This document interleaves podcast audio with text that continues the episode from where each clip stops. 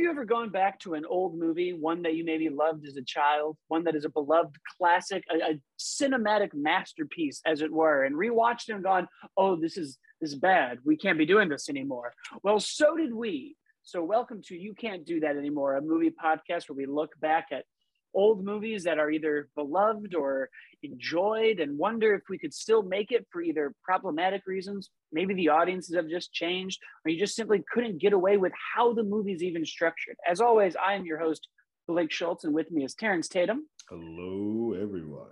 And today we are joined by Christian Hughes, the host and producer of the Unranked podcast. Christian, how are you doing?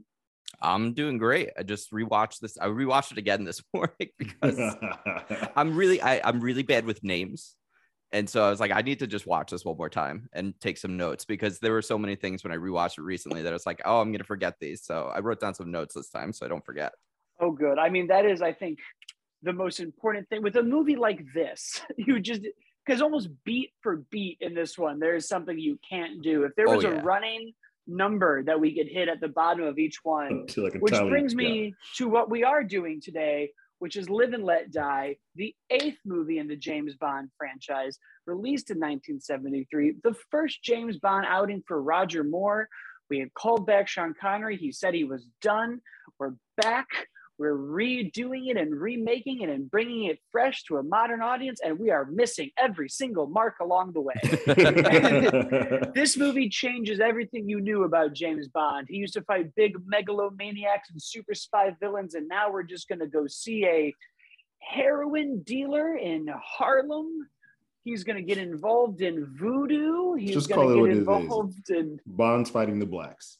Yep, we got a yeah. New Orleans, oh, yeah. Harlem black exploitation Bond fest, and uh, we're gonna. If you couldn't figure out why you can't make this movie already, we are gonna get real into it. So, guys, uh, Christian, what do you think of this movie? I think if you are a fan of James Bond, you should watch all of them, but this needs to be in one of the movies that you watch because if you've ever seen Austin Powers and wondered why it seems so ludicrous compared to the James Bond that you know, this will answer every single question about why people think James Bond is a ridiculous franchise. This this basically has every kind of Bond screw up in it. Um, and also though it's it almost works as a comedy. Like if this had intentionally been a comedy, like you could that would be the only way you could release this today but it would have to be made by like a like a scary movie esque team. Mm-hmm. Like that is that is the version of this today, which is essentially in the end Austin Powers, but this is more uh thematically it's a little bit different than what Austin Powers did. Yeah, it's funny you said that because right before we recorded, I was like, yeah, this almost borders on Austin Powers, except the Austin Powers franchise is so interesting because it takes all the things that made Bond bad, whether it's how he handles his sex with women or how he just treats people in general. Like Austin Powers is the only movie that I can even think of where he almost hooks up with the girl and is like, "No, you're too drunk. It wouldn't be right." Meanwhile, the movie that's like serious, uh, James Bond is constantly just like, "Oh, I'm going to check what I want." So like, how how is the parody more morally sound? Yeah. Yeah. This is a movie that on yeah. the plane where he's just like, that's all great, Vanessa. Why don't we shag? No, well, I understand boundaries, baby. and it's like, what? Why is this happening? uh, but you're right. This would need to be the like, if Austin Powers is this movie's Scream, this would need to be like the scary movie or even the Meet the Spartans as the parody gets further and further and worse. Somewhere around that fifth one, this one exists. Yeah. Terrence, how did you first feel about the movie when you first saw it, and how do you feel about it now? uh, so I I did a rewatch when the pandemic first started um, to get sort of prepared for the Daniel Craig Bond, and I had seen a great deal of most. I've seen all of Connery's, but Roger Moore I had sort of picked and and, and chose which ones I watched because I'm not that big of a fan of Roger Moore. I had not seen this until the rewatch. So I'm rewatching this, and I'm like, what what in the blue hell is happening on screen right now? Um, I, once that once that theme song ends, because it's a fantastic theme, mm. the rest of this movie is batshit crazy, uh, and it just progressively gets weirder and weirder and weirder as it goes along. Uh, I know that Roger, a lot of Roger Moore's films in that era for Bond were dependent on whatever was the popular film uh, eh, uh, at the time. Like Moonraker exists because Star Wars exists. Black exploitation films were massive at this point in time. So like, cool, let's do a black exploitation film. The one thing that I find that that's very odd for them to choose that is that Bond is white. So, so you're doing a black exploitation film. Typically, those films are ones that, while there are some stereotypes in it, the black man is the hero of that. This film, every single black person in this movie is a villain. like well, there was the but one. There's yeah, one, but the one guy. Yeah, yeah, yeah one guy. yeah, it's insane. And it just progressed like i there's so many things that I, I, have an issue with. There's a pimp mobile and i was like okay fuck this movie. Like that i, I was like go to hell. And not only is it a pit mobile the guy on the phone is like where did you say you're going? We need a pit mobile boys. Yep, yep. Like, what, is there a tax in New Orleans if you don't have a pit mobile? it's, it's it, this movie goes from like talking about with crocodiles. There's a ridiculously boat sequence. There's that racist sheriff that for some reason is in this movie and then pops up J. W. Pepper. Terrence, the oh. audience loved that man. They were like, we have to have continuity now. We're gonna bring him back. We're gonna. We don't need to bring back any of the other characters. The Listen, there's a scene there's a scene in the newest James Bond movie where I really wanted J.W. Pepper to show up, where there's like a there's like a chase and there's a police car. The way Bond slams into all, I'm like, it would have been so good if there was just like a side shot of someone on the street, like in a cop car, being like, "What in the hell?" yeah, that would have. That seems like a move they would have done in um the last Brosnan one. That name I just forgot. Die another no day. Time to die. It's like yeah. yeah everyone gets every movie before it gets. Oh, oh yeah, that like, that's really that, where Pepper should have been. Yeah, it would have been the last bastion for that character. We just can't. There's another guy. We can't have that man running around anymore. What a weird thing. There's um. So I actually just I went to it a few months ago. Uh, and over i don't know if it's still there but the auto museum here in la the ugliest building in los angeles has all of the james bond or still did it has all the james bond vehicles. And they have the boat from this movie uh, as well as i think um, the red car that he was in when he was chasing with jw pepper when he was first getting uh, on the chase. So both of those are actually there still. So you should go check that out. It's very the longest cool. boat sequences that I've ever seen in the yeah. history of oh, cinema. Yeah. well, you know, those were big at the time, I guess. Like, the, the, it's so weird that they just, I don't like, didn't trust the franchise. Like, we kept like just throwing in trends. And I, this one is also based off of one of the books. So the ideas were there. Well, that's where a lot of the, uh, problems also come from. is, right. Is from the, the, the, creator of these books is Ian's uh, not a very big fan of people that are not Brit- white and British. Yeah, as as most um, white fantasy authors are. Yeah. You know, look at our like at many favorite white mm-hmm. fantasy series. Yeah. yeah, that seems to be a trend that just keeps happening. I don't there's something weird about being able to imagine anything possible and then be like, no, no, nope. no, no. Nope. I'll have this tree talk, but these black people cannot be here. Yeah. We're just yeah, absolutely ridiculous. But like we've even got him with this like dirty Harry Magnum at the end that just was clearly from that movie. Like we just it's like the response on having Sean Connery was to just throw in anything popular that we can think of. We need to have some ideas of magic. We need to be offensive. We need to do black exploitation, boats, alligators, animals. I think that's a part of my like. In addition to the way that the, everything's a stereotype, you then start taking like religion and things that people believe in, like with, with voodoo and whatnot, and just make it like this afterthought or joke. And I'm like, oh, you're not taking any of this. This means something to a great deal of people, and you're just like, we will have fun with it and play around with this, and this make it as irrelevant as we possibly can. I think yeah. I think part of that though, this era of James Bond, when it came out, um, it's during like a really tense global environment. And so I think uh they wanted to do a lot more fantastical, you know, there's a lot more European based enemies. It's like uh in this it, whereas you know once we move forward it starts to go into like you know the russians are bad again and you know but it's like right now it's like you got Vietnam War, you have a lot of people that like are wanting to enjoy entertainment, don't want like it's like escapism. It's like the escapist James Bond era, which we get back into again in the Brosnan era. But right, this is what this is essentially yeah, like I feel like I mean I think they're much better films, and he gets a bad rap, but I feel like this is sort of like the prequel or precursor to whatever we get with Timothy Dalton because those films were oh very oh much God. a product of their time with the '90s and being that like they're super, really good. This they are, the second, they are oh, really good films. I, he's the most underrated yeah. Bond because he only got two. Yeah, um, I love I love Dalton and his movies, but that's a great juxtaposition of like we figured out how to kind of twist the genre away from spy and into mm-hmm. these other more mm, action orientated ones. Yeah. And this movie just doesn't really know how to do that because it's almost right. two separate movies happening at once. Like the inciting incident for James is three British agents who have died that he has to just kind of go and investigate. And along the way, he meets they don't call him Mr. Big, right? They were whatever the guy's name is, and then he turns out to be the mayor. And Dr. Kananga, yeah, yeah, and it, and that's the other crazy part about this movie is like I just sort of gave a synopsis, but even in that synopsis, it's like, what, what? is happening? like by the end of this movie, it is just twist after twist after twist after bigger set piece.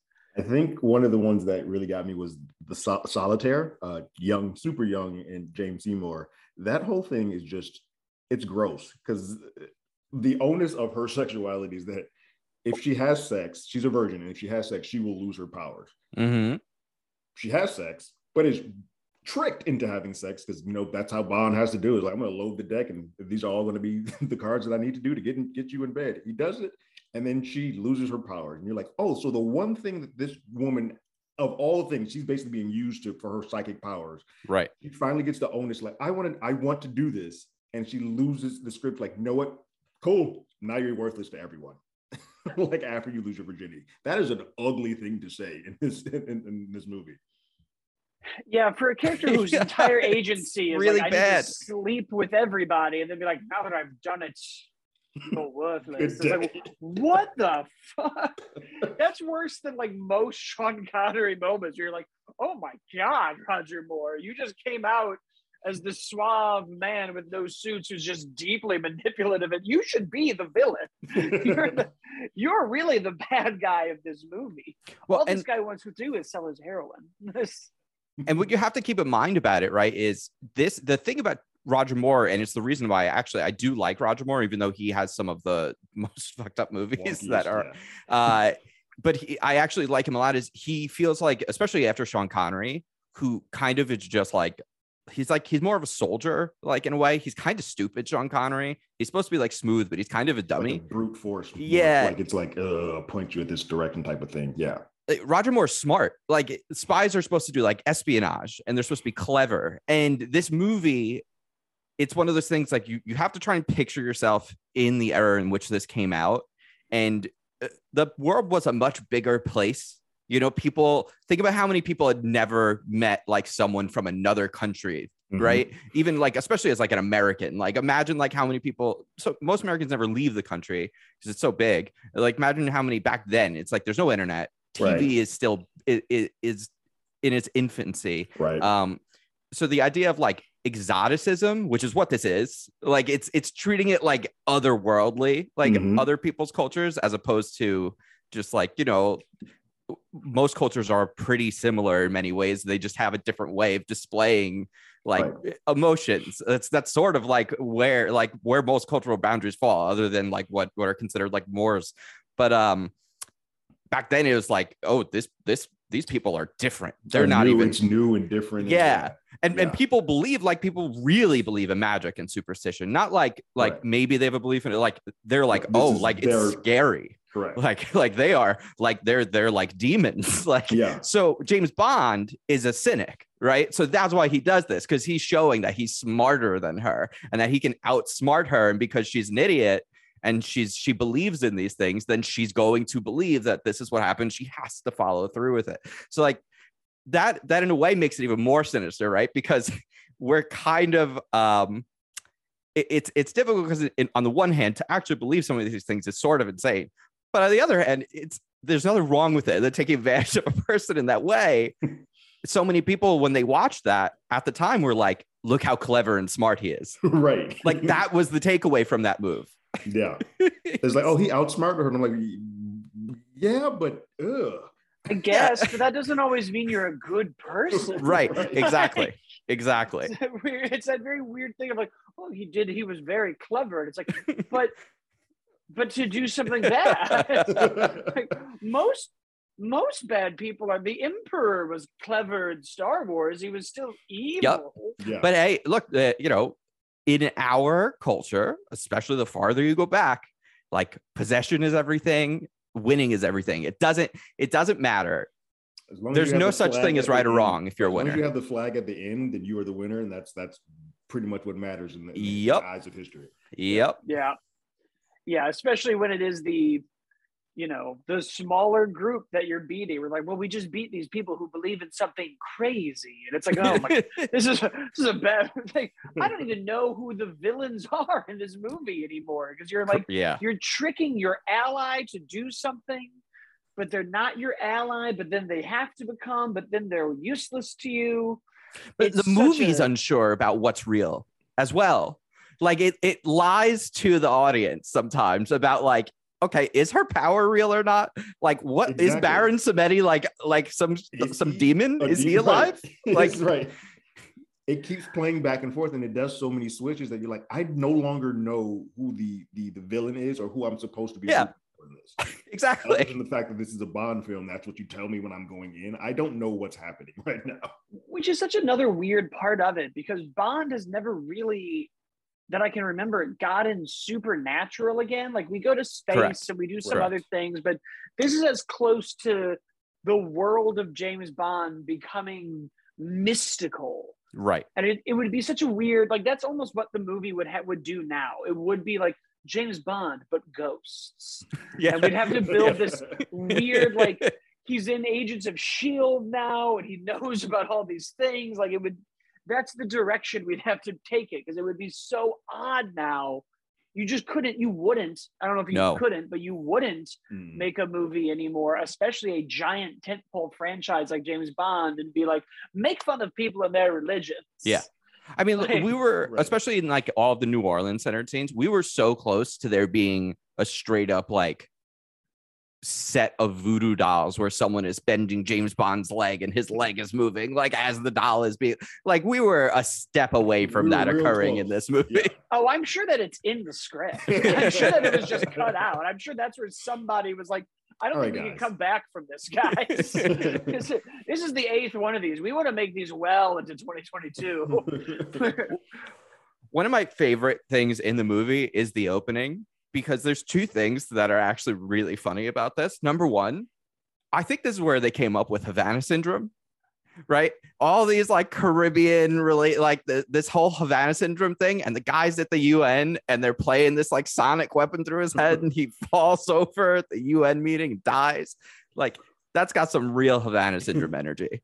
Yeah. And the other thing is the scene where they're at the funeral procession all of these people. So uh, this is where I'm like, oh, the exoticism and the othering. This is like they, it, you know, this these people they're being treated like it's literally another planet. Everyone mm-hmm. is there celebrating this massive procession, um, and they pull off this move with this coffin that's like open on the bottom, and the guy's like, "It's your funeral." Just stabs him, and the funeral procession just picks him up, and they all start dancing, dancing and celebrating. Yeah. it's it's such a bizarre. It's one of those ones where like it's it's uh, I especially imagine at this time it was probably jarring for some people like oh cool they're gonna be black people in Bond we're gonna have we're gonna get represented and then you see the movie you're like oh oh, oh no. That is not that is not at all what I want I needed this to be. Yeah, the, yeah the funerals that they do in New Orleans, like these these like marching funerals, which they also do the same thing for weddings. That is cool, but the way that they exploited it, not cool. I, I actually have like a cousin who got married in New Orleans, and like their family was from there. So I went, and they did after like they got married, they did the like whole marching band procession where we walked down like the streets of New Orleans stuff, which was very cool. But for them to take that really kind of like awesome thing mm-hmm. and turn it into this really twisted, well, terrible version of what it is. And I think that's sort of the issue with this film as a whole and why I just like you're jarringly putting culture, themes, and a type of film into a Bond franchise, which none of those things go yep. together. Like, yep. It just doesn't mix. Not yeah, even a little bit. Yeah, it, it's so odd because it's not even directed like a black exploitation no. movie. Like there's no shots or pacing. It never really gets like bombastic and big in that kind of like fun way that those movies did. And so as it just feels so like one notes the wrong word, but like obtuse in its mm-hmm. direction because you can tell where they wanted to be like, oh, this is going to feel like this kind of movie. Right. But I have never made that. So I'm just going to point the camera at these magic people and hopefully it works. Yeah. yeah. And you know, you know who they're creating this movie for because this is like not that far after the Black Panthers emerged, right? And so you're shown three specifically distinct, like black owned and run areas of the world. Like they give you one in the Caribbean, they give you New mm-hmm. Orleans, they give you New York City. And in each one of those, like, how scary is this? It's organized black people and they have right. money and guns, and there's no white people to help you. And mm-hmm. each one of mm-hmm. those scenes, like, they make sure, like, Bond or Felix are the like only white people visible there generally speaking like outside of like you know once they get into the chase with pepper like they get right. they get out they get out of you know bounds they go back right. into the white people world like they're yes. very they're very and it's they're basically you know this is this was like the civil rights movement era so it's they're very much playing on that note of like white people are scared of this. Mm-hmm. let's make them the villain. Right. And it's it's weird that they chose that route because i feel oh, like they yeah. could have either made james bond learn something and grow as a character in this movie. They could have tried to educate the audience and instead they are just sort of like isn't it scary now? Isn't this terrifying? And it's like what why did we make like a propaganda movie with well, all, all James Bond movies are a little bit like propaganda oh, yeah, movies. Yeah, I mean, yeah. right? There, it's all white savior movies. It's all like you know god save the queen we're mm-hmm. we're the best here in the uk and our alliance with america but they do have the very much their you know hashtag not all black people moment with quarrel like that's what that is they're like hey there's some good ones there's, it's like that's what they're saying yeah uh, this one also has the first the first black bond uh blonde bond girl and, yes and gloria hendricks playing rosie carver but then then it they they completely oh jack that up. Oh yeah, yeah. You yeah. can't you can't overlook that. Yeah, it's it's bad. it's it, it's a um the women of James Bond are often looked at as like victims, which they they very much get sexual assault harassment. So they are, you know, they become victims, but they're often actually have a lot of uh, autonomy, and they're often the one character that usually like puts Bond's life actually in danger when they're bad. Right. They they did her dirty. They yeah. made her the first dumb woman mm-hmm. that was a Bond girl in all of Bond. All, yeah. It's unbelievable. Like, not only is she going to be a traitor and get murdered like viciously, but we're going to make her stupid. So, we're right, going to do something be... we've done with no other Bond agents yeah. that are like traitors or bad which is like we get it it's a trope don't trust any of the bond women because they're you know they're using their sexuality against him because he's an idiot we know that right but we're gonna make her dumb yeah yeah yeah that was a really bad look especially even like just the scene right after where they sleep together and he just pulls out the gun mm-hmm. and then she sees the like the voodoo stuff in the woods and he's like pick which one it's gonna be. And i'm like this is so uncomfortable and and not right at all. And it goes back to roger moore being this like oh he's supposed to be clever but it's just manipulative and like kind of gaslighty of oh yeah. Oh yeah. to just be like well you see where we are and you see what i've done i could kill you or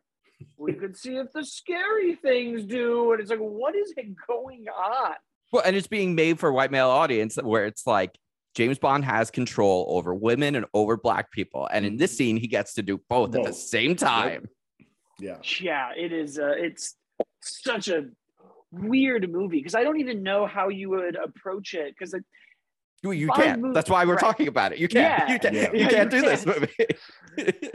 and it, because it's interesting now because I, I, the new whenever a new Bond movie comes out, you inevitably catch new fans and a new mm-hmm. generation mm-hmm. and it changes so much we talked about like well connery was this soldier but he was a little dumb and then you get roger moore's weird stories and timothy dalton's you know underlooked but really brutish like awesome 90 drug movies and then brosnan's gadgets and gizmos mm-hmm. and we're mm-hmm. getting like hyper fast and some of those and then daniel craig's like jason bourne-esque spy thrillers how would you take somebody who just saw like Casino Royale through Spectre and be like, "Do you want to watch Live and Let Die?"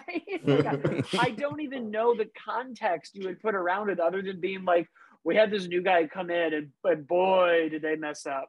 Isn't it weird that it survived its eighth movie? yeah, this is definitely a franchise that you almost have to like when you watch a people join it, join in and people ask you like hey what movie should i go like what other one should i watch you have to be really careful mm-hmm. with what you what you give them because you can completely turn or lose people and they'll start judging you if you start giving them stuff you're like wait wait a minute you like this one uh and I think that's where whenever people are like rank the James Bond movies, a part of me always feels that there's maybe six that are kind of worth seeing, and then the rest are just sort of only worth it for the historical like oh well like, this is what it was and of that time and what was going because you can sometimes pinpoint it to what was going on in film so you definitely. can't sort of look at this and go oh exploitation was big mm-hmm. and there was a lot of like weird growing pains of like white filmmakers trying to like get in on that trend which is also weird and gross and dumb yeah. and as a result of it you got a lot of missteps and every time we sort of tried to come back around, because Roger Moore does have good ones. I like yes. the the Spy Who Loved Me is very good. Yep. so whenever whenever the franchise refines its footing, it's great. But for some reason in this Roger Moore era, we kept being like, ooh, sci-fi is big now.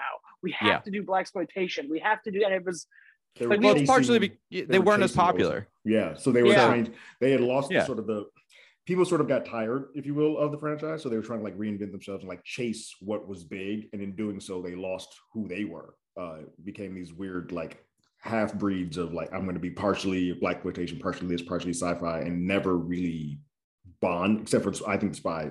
That's a fantastic flick. I mean, it's the proto franchise. There really wasn't the, you know what else what else was doing this what else was like other than like like really crappy b movies that people today don't remember that might have had a ton of sequels like nothing else was doing it that was successful that people still cared about now like decades and decades later right, right. so i think also just moving off onto roger moore itself hurt them so much because they're like well james bond is done mm-hmm.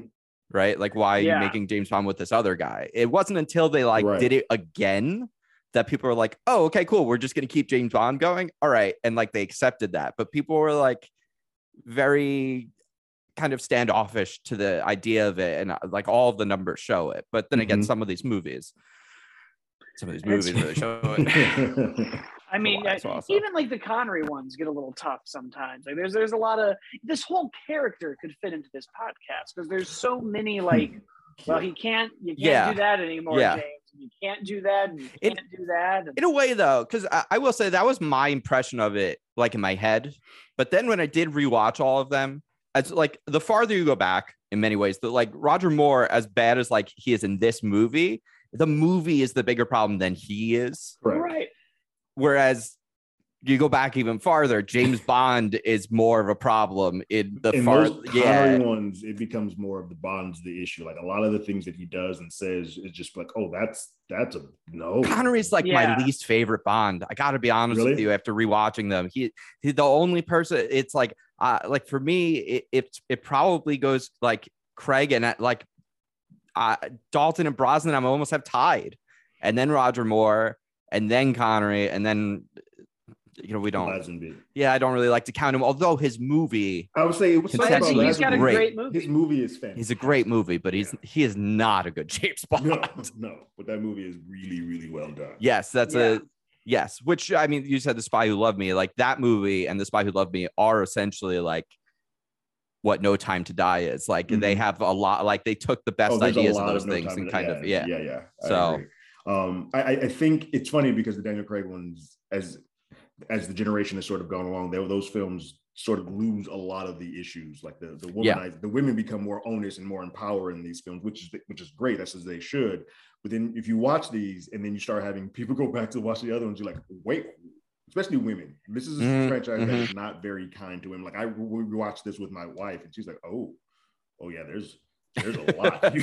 this, this, movie, these are some problem problem areas, and we're like, oh yeah, like that's we, we mentioned it before we got on, like the Connery one. That's that's definitely right. Like there are moments in there you're like, oh, this is not aged well at all. Yeah. Yeah, it's, it's, why whenever people talk about it now and they're like, "What do you mean the Connery ones aren't your favorite?" I'm like, "Have you watched them?" Right. With any semblance of like what it's doing to the people around him. Yeah. Like, have you, if you if you met this guy at a bar, you would avoid him. Like, or call the or call the police and be like, I or both. Probably both. yeah. Like, there's um. So... There's a couple things about this movie. And so I, I, did mention Austin Powers before, but I actually think, like, to answer the, like the question of like, why can't you make this movie anymore? I really think that let's say you just took the the the most basic concept of this movie and you're like okay it's it, we're gonna just do what we do to like basically any culture like whether it's it's gonna be like we're gonna make a black gang or it's like an italian mafia or like a mafia or like an irish gang or like this like russian secret like spies like you know we're gonna pick one culture which they always mm-hmm. do so it's like okay fine like we'll write that off i guess but the movie is so ridiculous that it would just be Austin Powers. And that like is the other thing. Like if you remove the sexism, if you remove the racism and just culture and propriety is like really kind of the way to look at this. You still just have Austin Powers because there's a scene where the man gets the final villain of the movie and sticks a little like gas canister pod in his mouth and the man floats into the air while expanding and explodes when he hits the ceiling. Like that's like supposed to be like one of the final most climactic moments of the movie. There's a moment where James Bond runs across like six alligators. He becomes like, Crocodile Dundee. Yeah, he's, play, he's playing yeah. Pitfall. Like I don't. Eh, I think you have the hook guy, and um, one of my favorite side villains of all time, Whisper, who's trying like before before the villain like like is about to be in mortal danger. James Bond's getting free. The only one that notices is Whisper. He's like, look out, look out. it's it's so absurd that I mean, the only thing that like tops the the craziness of this movie probably is Moonraker when they're like in space with this man named Jaws with a mm-hmm. giant metal face, like who falls out of space and then meets a woman when he lands. I was like, oh, this is how I'm going to spend the rest of my life. Like the mo- oh that that movie. that is a bad movie, but oh, this oh, is yeah. like a this is an atro this is an atrocity. like Moonraker, at least I'm like, well, it's just not good. Yeah, but it's not yeah. offending right. anybody. Yeah, this I love I love those. Like I I don't. They're not like if if you're like what are actually the best movies that wouldn't make it at the top. But I think Moonraker is really fun to watch because oh, it's so crazy. It. People love Moonraker. I can't. I can. I can barely bear it. I have to be in the right place at the right time to really yeah. do that one. But yeah, it's another one. And it, it, ah, man, it is just so crazy because this movie, when it came out, was well received. like it had good reviews. Well, and old just, movies are not good. Well, you, you I'm also, sorry, but they're not. you also have to think what about... year did we start making good movies? not long after this, but like, but it's just like there's the audience of that time. Yeah, was very much the audience that would eat this up. It was those mm-hmm.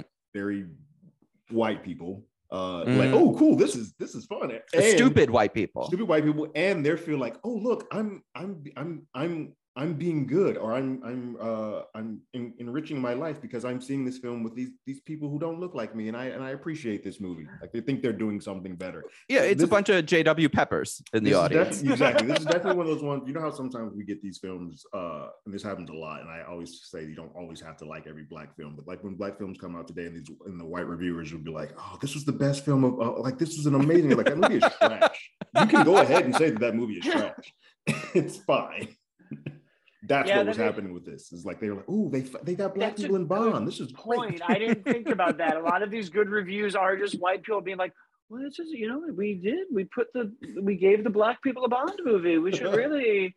pat ourselves on the back. Oh, I did. I did see a, a, voodoo shop one time on Bourbon Street. I I feel like I connect with this. Yeah yeah, this is just because now, like every retrospective review of it is just like, what in God's green earth were they? Were they? I don't think you can find one positive, one listicle, one blog, anybody who's like, let's rank the Bond movies. This one doesn't even break the top like, like 24. How did we get here? Yeah. Unless you go almost- to like an old man blog, right? Because there was one God, I wish I could remember what it was, but there was one recently and it was like ranking all the bonds. And I look at it and it's basically like all of the newer bonds are towards the bottom of the list, all the older bonds at the top of the list. And I'm like, yeah. I'm like, oh, okay, someone older than 50 wrote this. right. Yeah.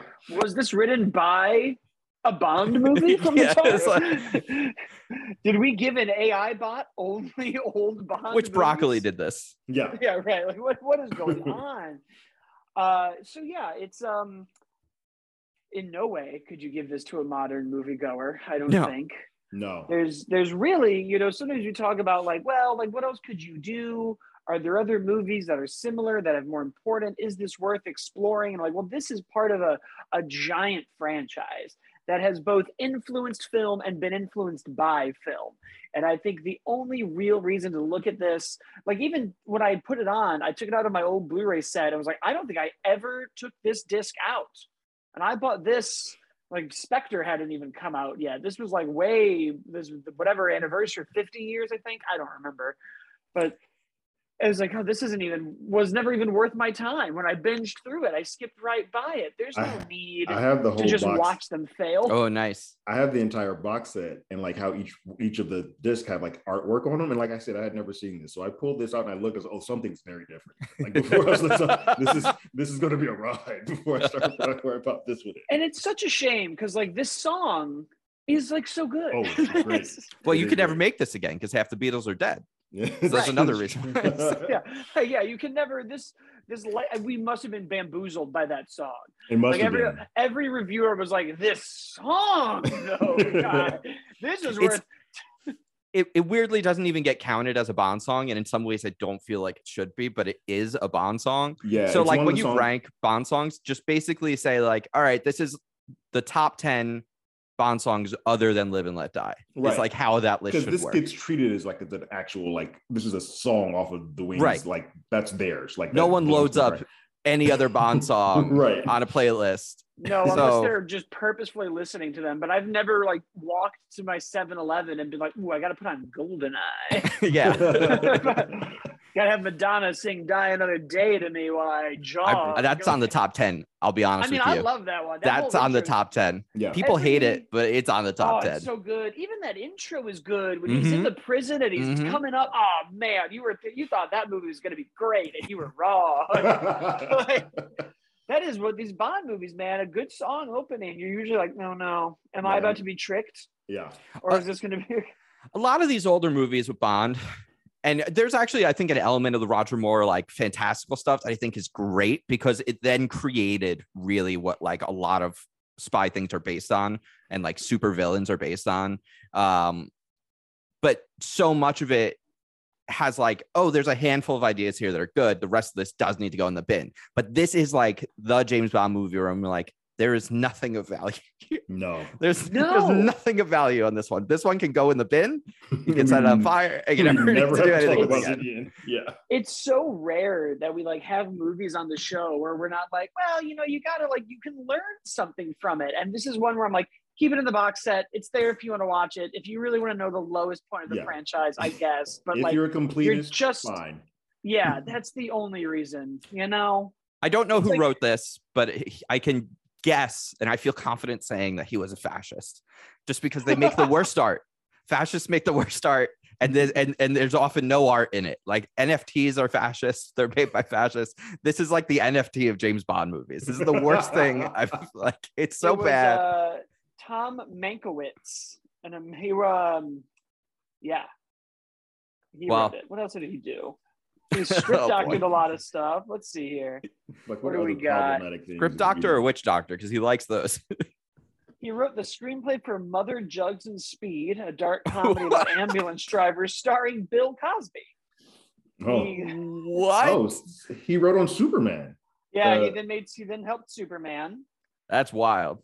That is a wild turn that he's done. What happened to this man during this period? he He was going through created some this dark. movie. You know what happened? He dated a black woman, and she she Oh. scorned him, and he's he's like, I'm going to let her have it. Yeah, he gonna- then kept busy fixing films, writing scenes through Spielberg, Gremlins, The Yeah, Goonies, she lived. War She lived in New Orleans. and he wrote the first draft of Batman.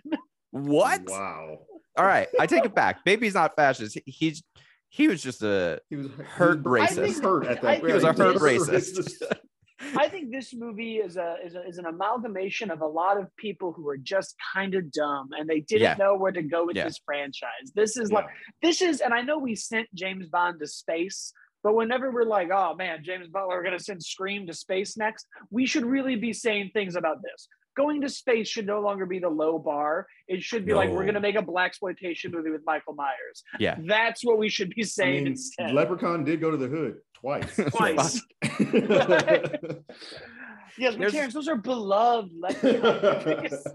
I don't I don't want to get some of these just because I the notes I wrote were just reactions to things that I was like I got to make sure these come up on the podcast. oh, So, I bring them in. I mean, we're, Um, we're- I mean, first of all, can we just for a moment talk about just some of the, the visuals of of the uh, witch doctor rituals, which happened at the opening and then later? Because I think my favorite isn't the goat head or Baron Samedi, but the man who crab walked and then swung his Oh. abdomen like he was like a Like like a yeah. yeah like he's one of those like Einstein like like those Newton balls that just like clack back and forth. Those, those are the moments where I was like, yeah, somebody on this set really thought they were doing something innovative. Mm-hmm. They really were like, this is going to be the nightmare alley of Bond movies. We're going to get some Mhm. circus stuff. It's going to be so cool. We've never seen it before. We've never done it. And it's like, just because you've never done it doesn't, mean, it's it should be great. done. Like- Um, and then it- the man with the so so the claw arm, which I I always like when like one of the secondary villains ends up being like the final fight because it should be over. But then, of course, Bond has to fight this guy at the end. The movie ends on a pun. Like you said, oh, simply disarming the man. And I'm like, okay, great. We're gonna end with Bond sleep. He's gonna go sleep with the woman. He has a pun. Okay, I got it. Cool. Classic Bond ending. But then we pull out to the back of the train, and Baron Samedi's alive, sitting at the back of the train laughing. yeah. I Isn't yeah. that how they did in ah, man, I'm gonna get this wrong. It's been so long. In the GoldenEye video game, there's like one bonus level with Baron Samedi, Mm. and it ends with like that same horror beat where it's like you kill him, I think, with the golden gun. Like it doesn't make sense where where you are.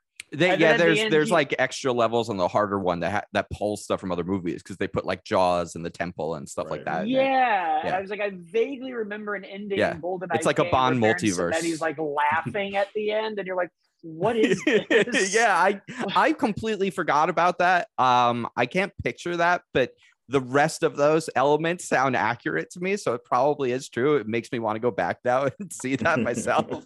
That's what I'm like. I'm not trying to find it because I'm. Yeah, he only appears in the Egyptian bonus mission, and he can be used in multiplayer.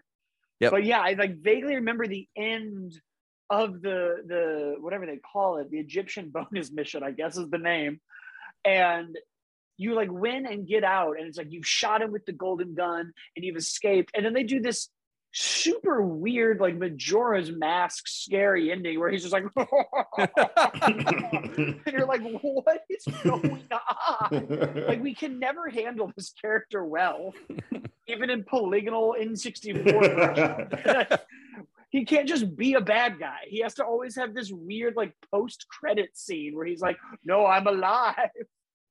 He should have shown up and been the architect of Bond's pain for Daniel Craig instead of Blofeld at the end.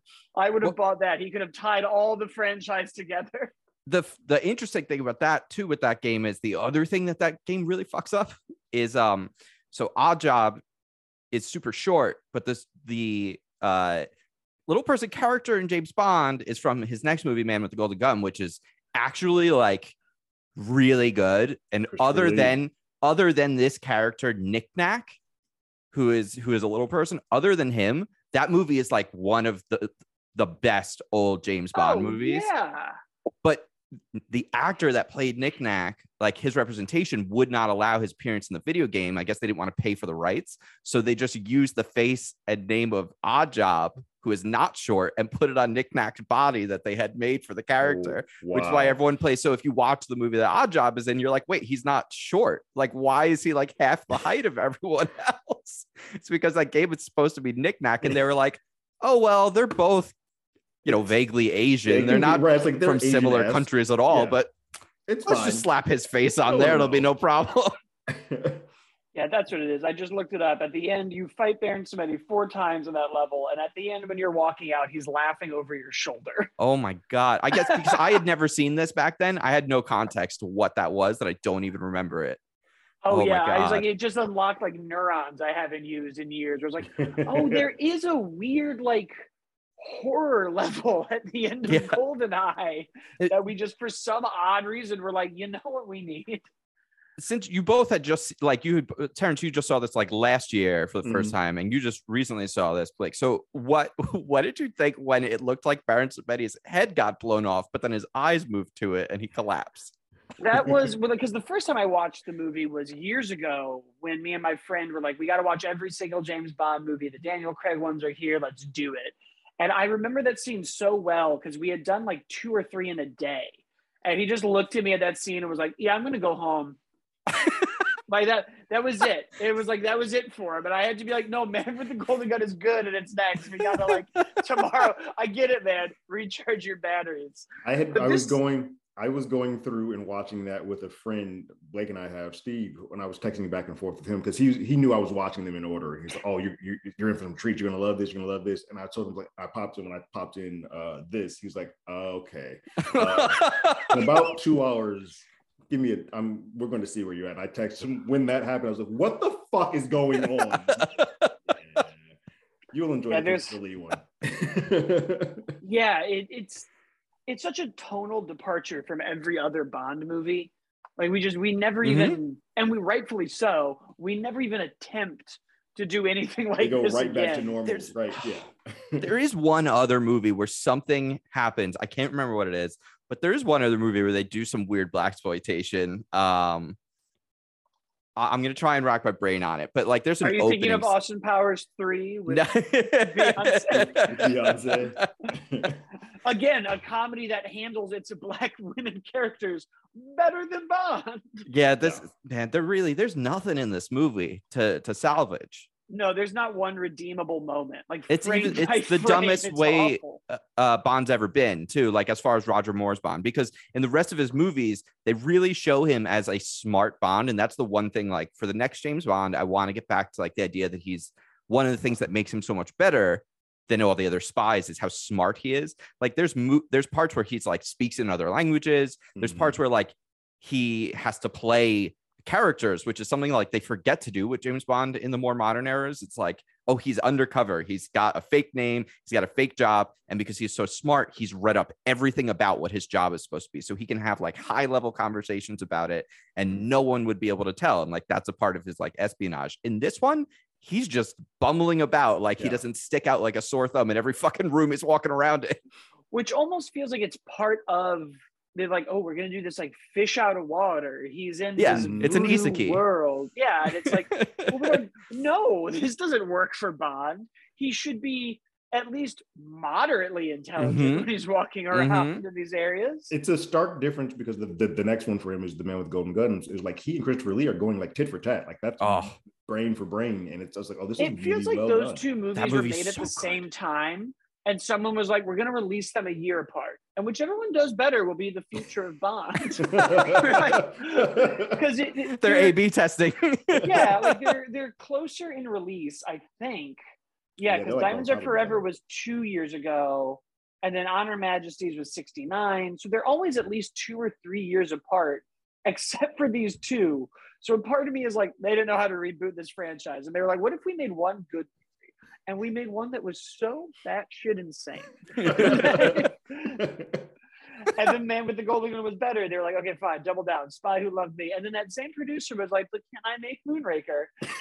it almost feels like someone on the production. They're too far into this movie. Too much money has been sunk, and they were like, this has to come out, but we have to fix this. And so they started making the, they were like, we need the best team, spend as much money as you need because right. we need a better James Bond movie out within 12 months of this releasing. Yeah. Like, like this is on the cutting room, and they're like, this comes out in a year. We need a better one in, in two years. Yeah, we need to run the trailer for The Spy Who Loved Me in front of this movie. Yeah. yeah. Like this, this is this is how they make Marvel movies now, yeah. where they're just like, okay, we're gonna do it one after the other. Yeah. They won't even notice the bad one. It's fine. like like now when Marvel makes a bad movie, we're all just like, it's fine. The next one's around the corner. Who cares? It's funny because they're they're both yeah. both Golden Gun and uh and Live and Let Die are directed by Guy Hamilton. So he literally was like, "Oh, Guy gonna, Hamilton was running the gambit for a yeah. while. He he was Bond for a minute." So I'm like, yeah. he I don't think he's the problem because for every time no. he doesn't get it right, he gets it, or every time he gets it wrong, he gets it so so right. Correct. Yeah. So clearly there were just a lot of hands in that pot, and all yeah. of those hands should not have been anywhere near the pot. Like it is just woof. I mean, and it's really funny when you look at the rest of Roger Moore's catalog because he does bounce from like The Man with the Golden Gun and The Spy Who Loved Me, two of the probably best Bond movies.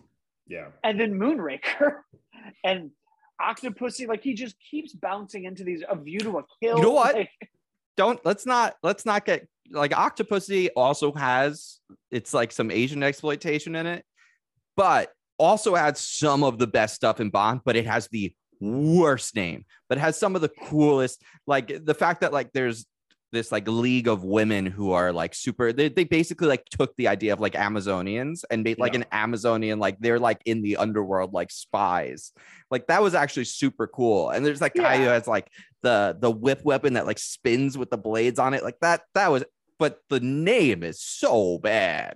Oh yeah, it's another hard one. If someone's like, "I just watched Casino Royale. Should I watch mm. any others?" and you're like, oh, there's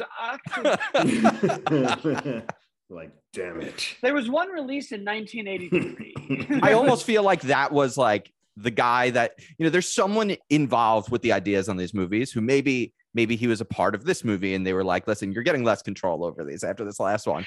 But he's still in the room and they said no to him on everything. We're like, look, we have to give him a win. We were told we gotta give him. He has to. One. So the new the it's movie's got to be called Octopus. look, all of his ideas for the movie won't be in it, but we're gonna give him the title. Yeah, yeah.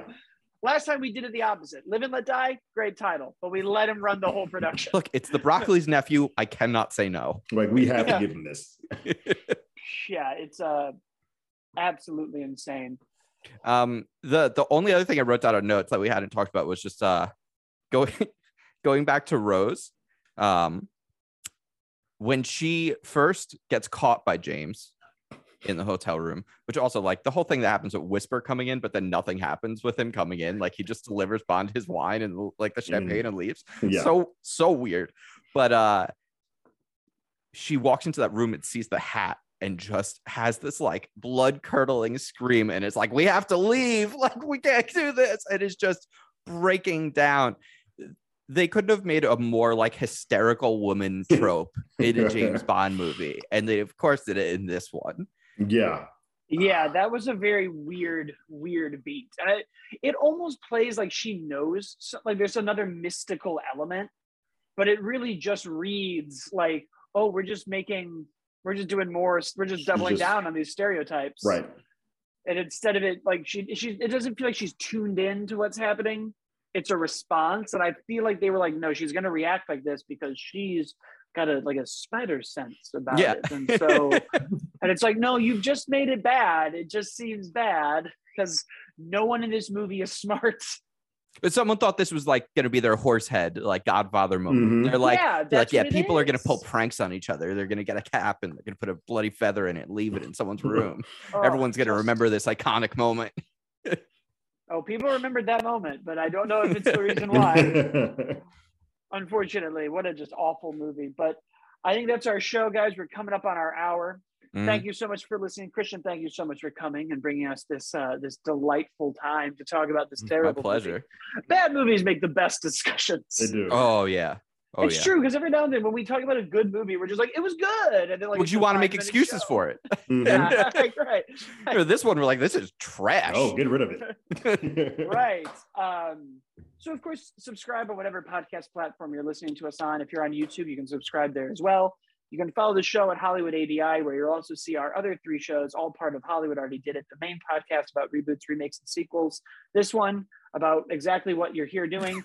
and then when there's a Marvel show, the Marvel Pair Up, where we take whatever the show is and the genre of movie that it's a part of, and we talk about the themes and why mm. we're pairing up those movies. I'm at As Always Blake, Terrence is at Terrence Tatum. Christian, where can the good people find you and your mini works?